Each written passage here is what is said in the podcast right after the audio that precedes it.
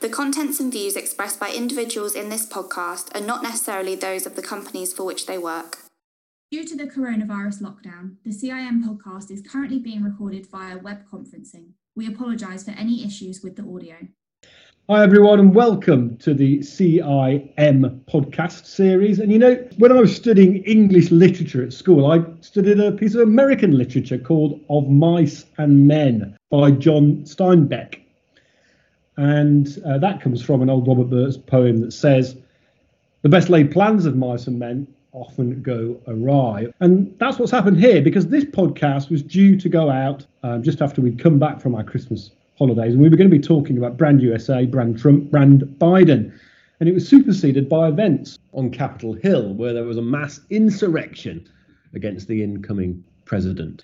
So the best laid plans of Mice and Men did go awry, and we're here today re-recording it.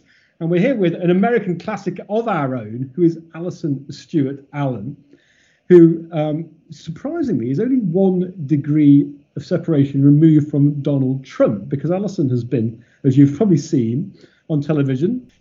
She's been on The Apprentice, You're Fired, and is known as the muse of marketing. And she also has a great new book out called Working with Americans, which is getting rave reviews in the business press. More to the point, she is a former CIM board member at Moor Hall and a big and important part of the CIM family. And you know, since we last met for the podcast that never was, have your perceptions of the USA's brand changed since Capitol Hill? Yeah, well, uh, they have for a number of reasons. Uh, so I think, you know, that was obviously a pretty jarring event to see a country I didn't recognize played through TV, CNN, BBC around the world. And an insurrection was the last thing I ever expected would really happen. I mean, there were hints that that could happen in the run up to the 6th of January, but actually, the fact that it really did, uh, I think, was very disturbing for me and all of my countrymen in America and around the world. Since then, thankfully, we've had an inauguration, we've had a transition of power, uh, we've had a number of rollbacks of Trump policies. Uh, the US has rejoined a number of global uh, networks and causes.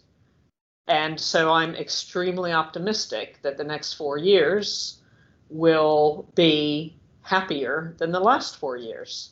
Your perception, I think it was probably fair to say, uh, you know, was low before Capitol Hill. It then nosedived and got a lot lower.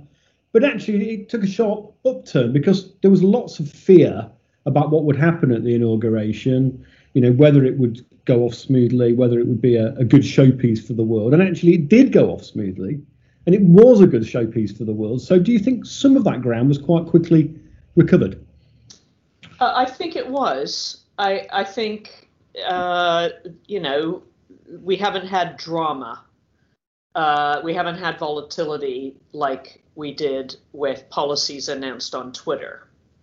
We seem to have a more professional approach to government, given the cabinet positions that Biden has, you know, has made, has appointed. So all of those things together are already shaping, I think, the world's views of the country brand of the U.S. Uh, in in much in, in a much more favorable light. So it did take a it did take a nosedive and a, and, a, and a fairly rapid recovery, except before Capitol Hill. If we can manage to think about what the world was like before Capitol Hill, Trump himself, certainly prior to the elections, did have a brand. You did, you may not have liked his brand, but he did have a brand to speak of. And to talk a little bit about his brand and how that's changed, we're joined as well today by Paul Hitchens, who is CIM educator and who's designing a course for CIM on international branding. Paul, how are you today, sir? Very well, Ben. Uh, great to join you again. Thank you. In terms of Trump's brand and what's happened to that over the last four years and the last four weeks, what's been the motion? What's been the movement in your to your mind? Well, he's gone quiet. he's gone extremely quiet because he's been kicked off of social media. Um, so, um, you know, we've been, for the last four years, pretty much inside his head. This stream of consciousness through Twitter has suddenly vanished. So it's rather strange, really. So, um, whilst we were almost uh, you could have said he was a very transparent brand. Yeah, and I, I, was thinking about some of the biggest themes that we've had in marketing over the last four years about disruption, transparency, and having a digital strategy. And Donald Trump really filled all of those to the maximum. He was disruptive right to the very end of his presidency, um, and he's been transparent in that he pretty much used Twitter like a stream of consciousness and um, and of course he fully embraced digital channels to, to the extent that he was a top 10 Twitter account, and now he's being kicked off. So um, and kicked off really from Facebook and uh, and uh, Google. So it's it's really interesting because we've been so used to understanding exactly what he's thinking, and now it's become much harder to know exactly what he's thinking. Alison, we have moved from a position of high volume to a position of silence, haven't we? And it's an extraordinary change. It is an extraordinary change. Uh, and I, I, don't know that I'd call it silence necessarily, but I'd call it uh, professional. Uh, you know, I think policy is now being made uh, the way traditionally it should be, which is in consultation with experts, that experts now are valued rather than denigrated. Uh, it appears we're following the science and the numbers rather than uh, intuition. And uh, for me, it is really refreshing. And to know that there's a, a seasoned hand on the uh, tiller is is really comforting. Paul, you sounded slightly sceptical that he'd started off on the right foot. The executive orders that President Biden had made, which to some degree or to a large degree uh, really reversed some of the Trump uh, actions. But to what extent do you think that's necessary? That actually, right at the start of a presidency, if you get all that stuff out of the way, uh, you know, do do do the salt first, and then you can put the sugar in later. I mean, that's a fairly good strategy, isn't it? Um, yes, I mean, I, I, I think the thing here is though it, it, they were advanced with such unseemly haste to such a degree that they are breaking all records that have gone before. So, you know, Donald Trump reversed Obamacare. That was it, the one. Um, but what we have here is a whole, you know, whole rack of executive orders. Um, and you know, and there's, you know, there's some very good things here. Of course, I mean, they've rejoined the Paris Climate Agreement. You know, this is really important, especially from a British point of view, because you know we are in November going to be hosting this very important meeting to, to cover this. So, I mean, that that is something that we can all be looking forward to, and a great bridge building opportunity for us. That's the COP26 UN Climate Change Conference at Glasgow in November.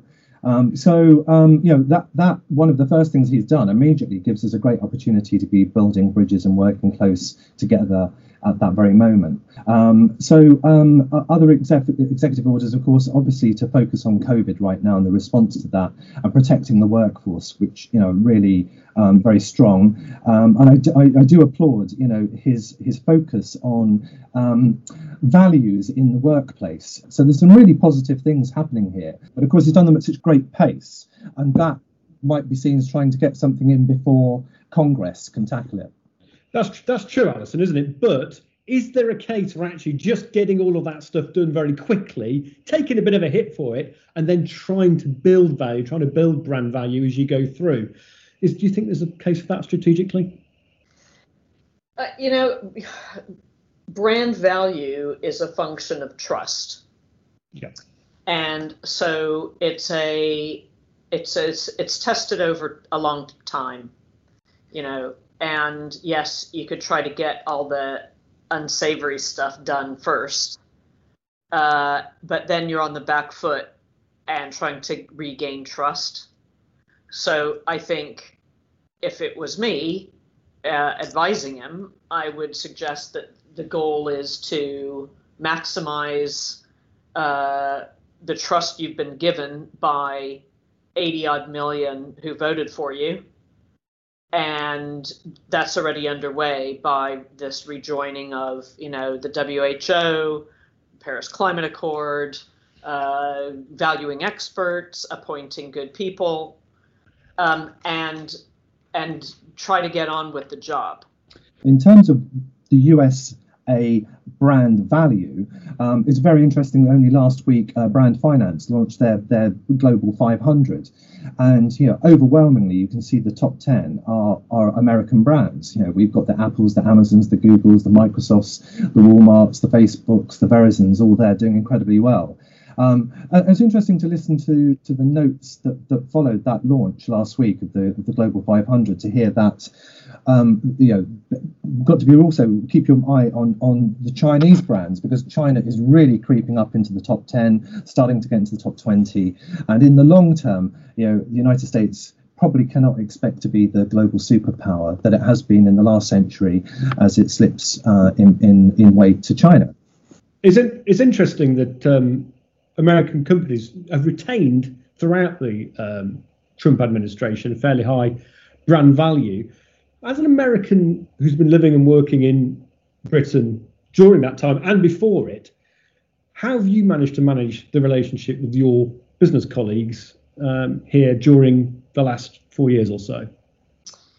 So, obviously, as the author of a book called Working with Americans, as you'd expect, I'm getting a lot of questions about well, was, maybe fewer now, but certainly was, about tell me how this place works. Tell me how the US does things, because judging from, uh, you know, certainly Washington, uh, it looks pretty chaotic. On the other hand, uh, US companies uh, in tech, especially, you know, are unbelievably uh, dominant. Uh, you know, if you think about Amazon, you know, Amazon has uh, sales revenue of, of 1.7 trillion dollars, which is larger than the GDP of Canada and just shy of the GDP of Italy yeah. as a company. Yeah. So the scale of what we do there is obviously massive. So I try to explain that about scaling, uh, about the business culture. Uh, and it does seem there is now more interest in the US again uh, since the inauguration of Biden. But then again, maybe it's just a UK phenomenon because of Brexit and the fact that companies are looking for revenue streams beyond the EU now. So I'm optimistic that the U.S. will, you know, America is back, uh, as Biden is promising. Uh, and I hope America is back on the agendas also of the world uh, in terms of trade and investment. So I'm bullish. Did you feel it during the last four years as an American when you were doing business in this country? I mean, did, you feel it personally, the effect of the uh, Trump administration? Well, I think every American would have to say yes if they were honest. Uh, you know, you got the eye rolls and you got the, oh my God, I can't believe the latest tweet. Can you? And the topic of the conversation invariably started with some big recent drama uh, of, you know, who's been fired, uh, who uh, has tweeted something. It, you know, it was just constant uh, volatility. So, yes, and apologizing for it is what me and all of the other Americans I know in the UK and beyond have been doing for the last four years. So, it's a relief, honestly, to not have to apologize for some of the unpredictable things that happened under the last administration.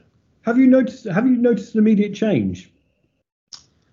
Um, I have actually. Yeah, I think um, I, I, I get. A, I'm now getting a lot of congratulations from people saying, "Well done, getting Biden in," and "Gee, he seems like he knows what he's doing," and "Boy, you know, it's great to have America back in the game," and WHO, etc. So yes, yes, we seem to be uh, re-welcomed, which is just really nice, I have to say.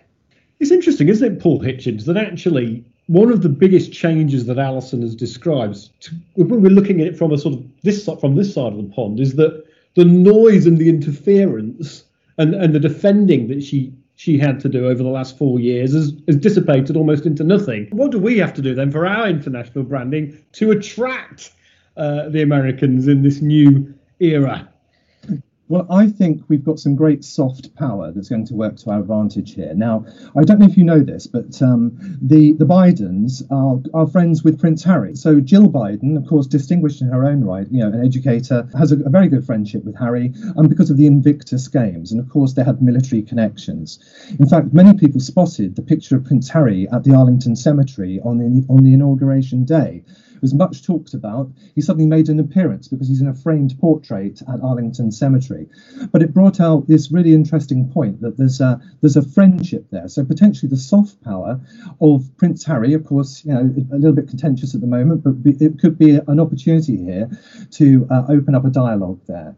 Um, it's also really interesting that um, Biden uh, has chosen the, the desk in the Oval Office, the Resolute desk. The Resolute desk is made from the timbers of a, a, a Royal Naval ship, the Resolute, uh, that was gifted to the United States. Donald Trump has sat at that desk, and so did Barack Obama. Um, so every every decision, every every uh, executive order that he signs is going to be a, on a piece of Royal Naval timber, which is rather interesting when you think about that sort of soft subliminal power of, of Britain. Uh, also, a, a really important point that Boris Johnson was actually born in New York and actually until relatively recently still had US uh, citizenship.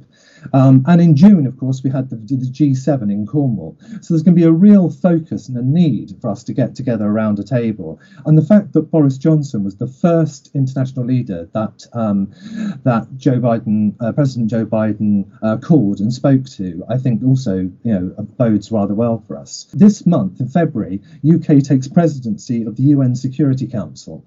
So there are lots of reasons why we have to be talking to each other. And I think I, I think that we've got a lot to be proud of of and a lot a lot of common bonds that we can find to work together with.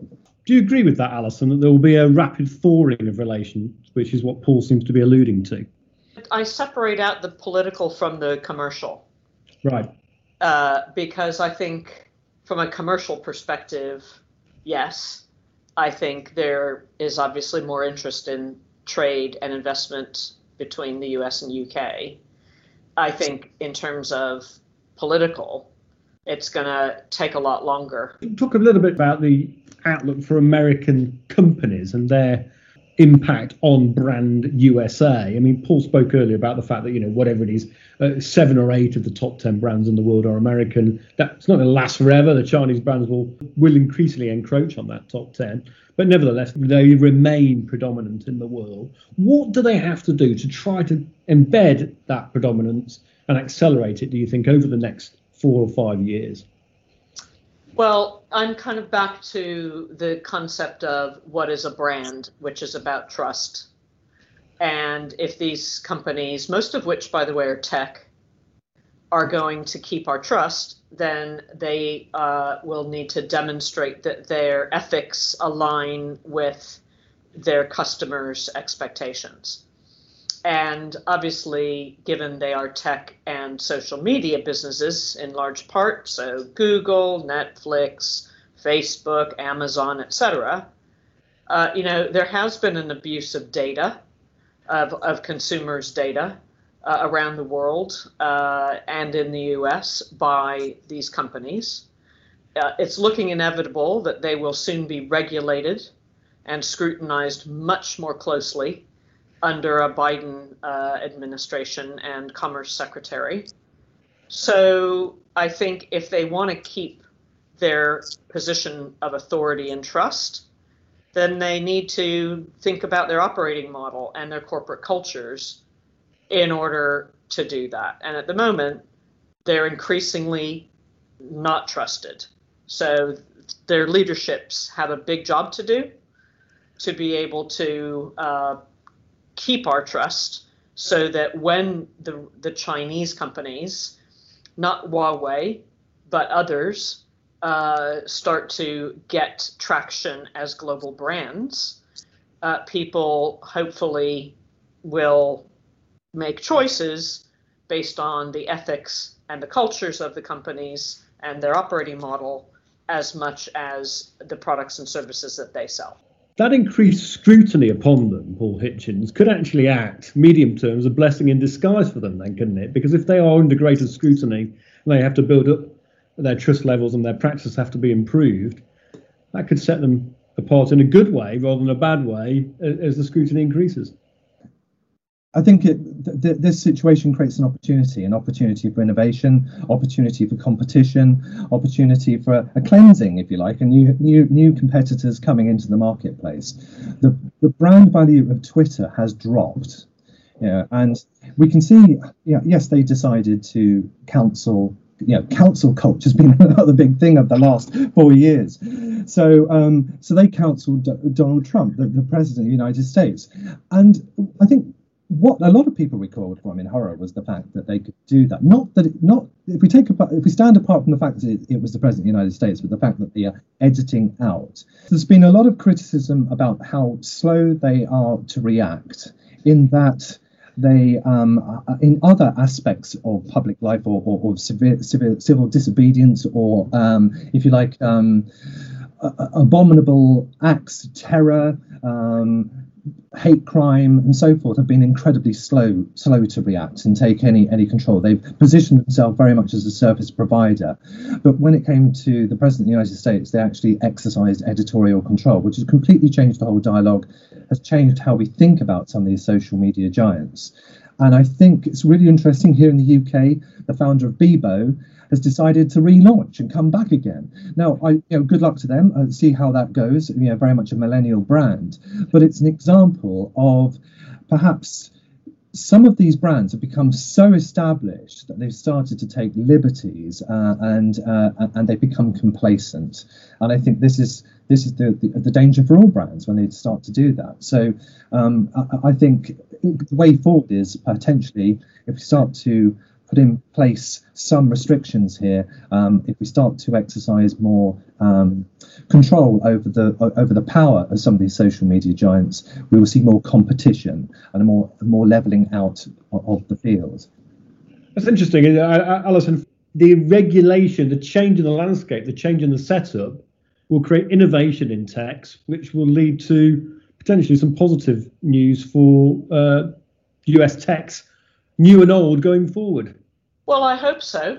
Uh, but at the moment, you've got leaders that are generally focused on making money uh, first and foremost, and uh, making sure that the shareholders and their own portfolio are looked after.